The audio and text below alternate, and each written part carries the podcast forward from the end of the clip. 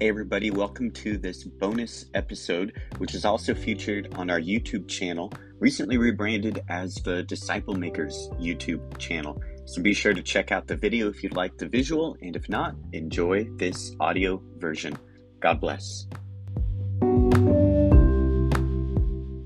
Hey there, family. I'm Joey Hungerford. Welcome back to Discipleship Vlogs. In this video, we're giving you a quick summary on what is the Old Testament, why you should learn it, what it is, and what we should do about it. All right, let's hop in. So, why value the Old Testament? Why learn about it? And it's true that the, the New Testament and the New Covenant is superior to the Old Covenant, according to Jeremiah 31. However, Jesus himself said that the Old Testament was true wise, and inspired. And we're going to start in the New Testament because it gives plenty of reasons to value and learn the Old Testament. It explains its usefulness in passages such as Romans 15, verse 4 For everything that was written in the past was written to teach us, so that through the endurance taught in the Scriptures and the encouragement they provide, we might have hope. And most often in the New Testament, when it says scripture or scriptures, it's referring to the entire Bible, including the Old Testament. When tempted by the devil in Matthew chapter 4, how did Jesus respond?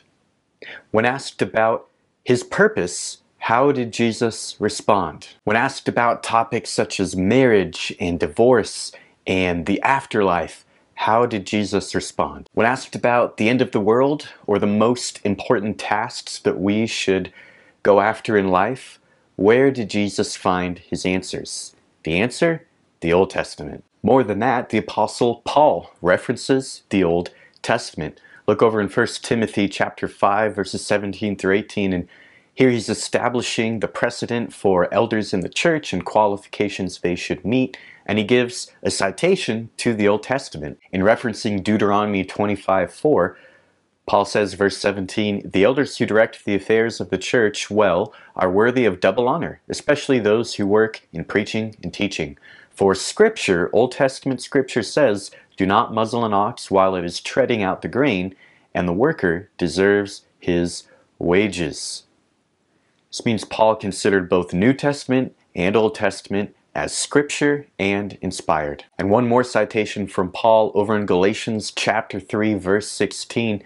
He gives a citation and he's actually arguing with the Pharisees over the tense of a verb and the plurality of a verb, meaning even Old Testament verb tense is important and inspired. Paul says there, the promises were spoken to Abraham and to his seed. Scripture does not say and to seeds, meaning many people, but and to your seed, meaning one person, who is Christ. Here you have an inspired biblical author interpreting inspired biblical texts. Okay, so we talk about how it's inspired, but isn't the Old Testament just a bunch of boring laws and God's wrath and old stories? Uh, isn't the exciting stuff in the New Testament that I'm really going to find instruction and value from? Well, listen to how the psalmist talks about the Old Testament law. In Psalms 119, verse 105, Your word is a lamp for my feet, a light on my path. In verse 130, the unfolding of your words gives light, it gives understanding to the simple. So it's not just the New Testament that gives light and wisdom and guidance, but actually the law and the first writings, the first few books of the Old Testament, can give inspiration and light and wisdom, according to David the psalmist. So, what is the Old Testament? Let's give an overview and get a little bit more technical about the narrative of the events and the books that make up the Old Testament. And the Bible actually does this on its own. In Acts chapter 7, Stephen, an early leader in the New Testament church, and actually the first Christian martyr of the Christian church, is preaching to Pharisees who do not accept Christ, and he is preaching to them from the Old Testament. During his sermon, he summarizes all of the Old Testament to them, and he gives a summary citing some prominent figures that will give a brief overview matching Stephen's overview. So you can go ahead and look at Acts chapter 7. But there you will find he talks about Abraham, the father of the Jewish nation, a husband of Sarah and father of Isaac. And Joseph, that's Abraham's great grandson who ended up in Egypt, and through his ability to interpret dreams, he prepared Egypt for a famine, ended up saving his family who came down to Egypt and escaped the famine. Then there's Moses. He's the leader whom God used to lead the Jewish people out of slavery when the Egyptians had oppressed them in Egypt. After him comes his disciple Joshua, and he leads the newly freed Jewish people into the promised land. Later, they establish a king, David, and he has the first dynasty of the Israelite kings in the promised land. He's also a psalmist, he's also a warrior, and his son Solomon builds the Jewish temple in Jerusalem. So as we walk through Stephen's sermon and we walk through these six people, it's interesting because they actually all foreshadow Christ in a different way. Just as Abraham was about to sacrifice his beloved son, God sacrificed his beloved son, Jesus, on the cross. For Joseph, just as Joseph suffered in slavery and it led to the saving of many people, Jesus' sufferings on the cross led to the saving of countless lives for all eternity. Moses, uh, just as Moses led his people out of slavery into Egypt, Jesus leads his people out of slavery of sin. For Joshua, just as he led his people into the promised land, Jesus leads the children of God into God's promised rest. For David, just as David was a king who conquered territory for Israel, Jesus, a descendant of David in the Davidic line, came as a king to expand the kingdom of God all over the world. And Solomon, where Solomon built the temple for God, Jesus came as the true temple, the true way of connecting people with God. You see, by studying the Old Testament, you get a further explanation and a further richness of what Jesus came to do for us. So if that's a brief narrative overview through those six leaders, here's a brief technical overview of the books themselves. Now the Hebrew Bible has 24 books. The Protestant Bible has 39 books in the Old Testament. Why the difference in the amount of books? Well, it's actually the same content just packaged in different ways. So most Christian versions of the Old Testament Bible have four sections. Law, history, poetry, and prophecy. The law, that's Genesis to Deuteronomy. History is Joshua to Esther. Poetry is Job to Song of Solomon. Prophecy is Isaiah to Malachi.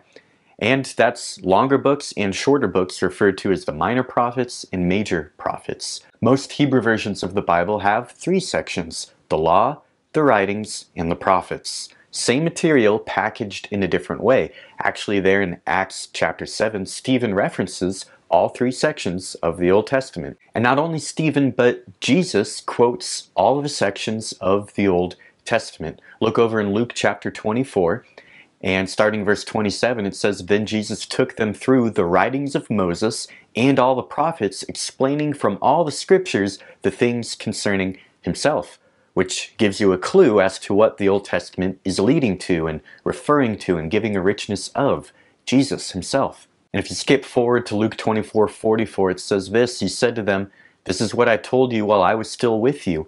Everything must be fulfilled that is written about me in the law of Moses the prophets, and the Psalms. And the Psalms is shorthand for the writings in the Jewish Old Testament. The Jewish Bible is actually still divided into those three categories, while our Protestant or Christian Bibles are more divided along literary types, from prophecy to poetry, law, apocalyptic literature, etc. I'll get a little bit more technical and define a couple of terms for you, I've mentioned a few times the law. The writings in the Old Testament were given to facilitate life under the law, given to instruct worship, and given to act as a, a, corpus or a body of wisdom literature. Five of these books, referred to as the Five, were actually given to be read aloud and publicly at the five major Jewish holidays. And those books are Song of Songs, Ruth, Lamentations, Ecclesiastes, and Esther. Torah is a Hebrew word that means instruction or law. So when you hear the Jewish word Torah, it's referring to the first five books of the Bible. Also referring to God's laws, the Greek word Pentateuch that you may have heard. Penta meaning five, those first five books. Uh, the second book of the Bible, Deuteronomy itself, means second law. You've heard me refer to these first five books as God's Law. That's because this is the Old Covenant which God gave Moses on Mount Sinai. So Moses is the author of the first five books of the Bible, and he summarizes all of that law into the Ten Commandments that was written on stone. Now, the people struggled with this because the law gave a legal system that if the person found guilty of just one infraction, would be guilty of breaking the entire law and the entire covenant with God. Individual people in the nation of Israel itself would often be guilty of breaking this covenant.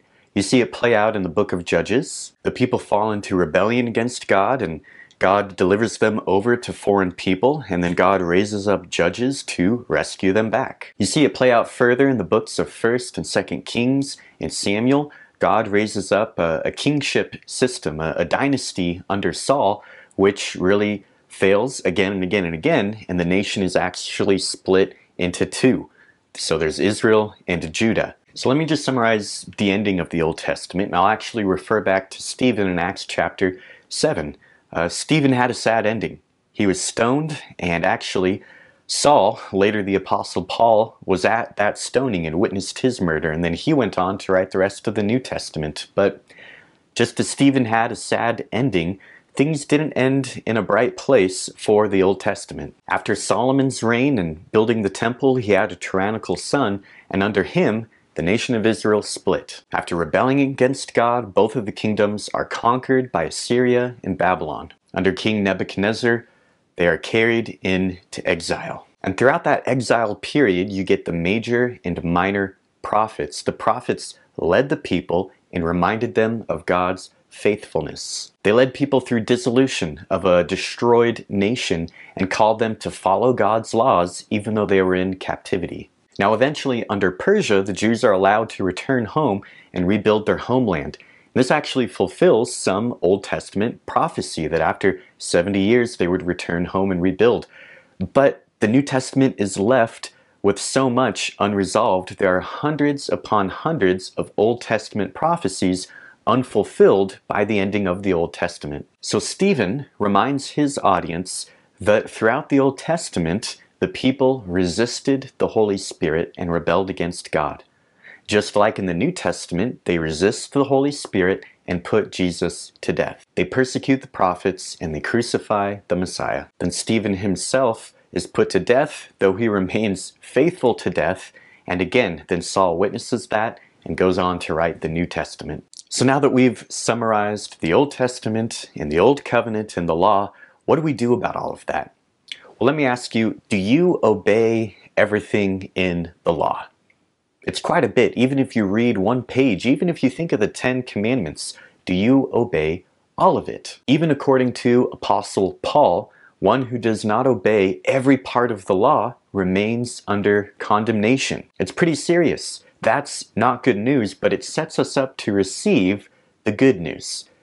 Here's what we do with that setup. Those 39 books of the Old Testament cultivate a longing in us for the Messiah, for the good news, to realize that we are lawbreakers. We need the gospel, the good news, the king to come and make things right. The Old Testament narrates a broken covenant and a broken people but promises a new and better covenant. And so I just want to encourage you if you've allowed your appreciation or study of the Old Testament to fade, recommit to it the way Jesus did, treating it as wise, true, and inspired. Because it's by studying the Old Testament that we cultivate a longing for the new and a greater appreciation of the good news that comes in Jesus.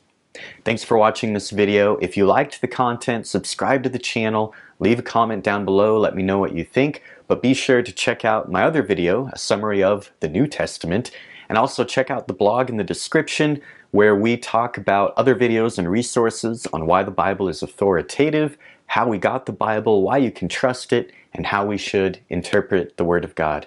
Thank you for watching.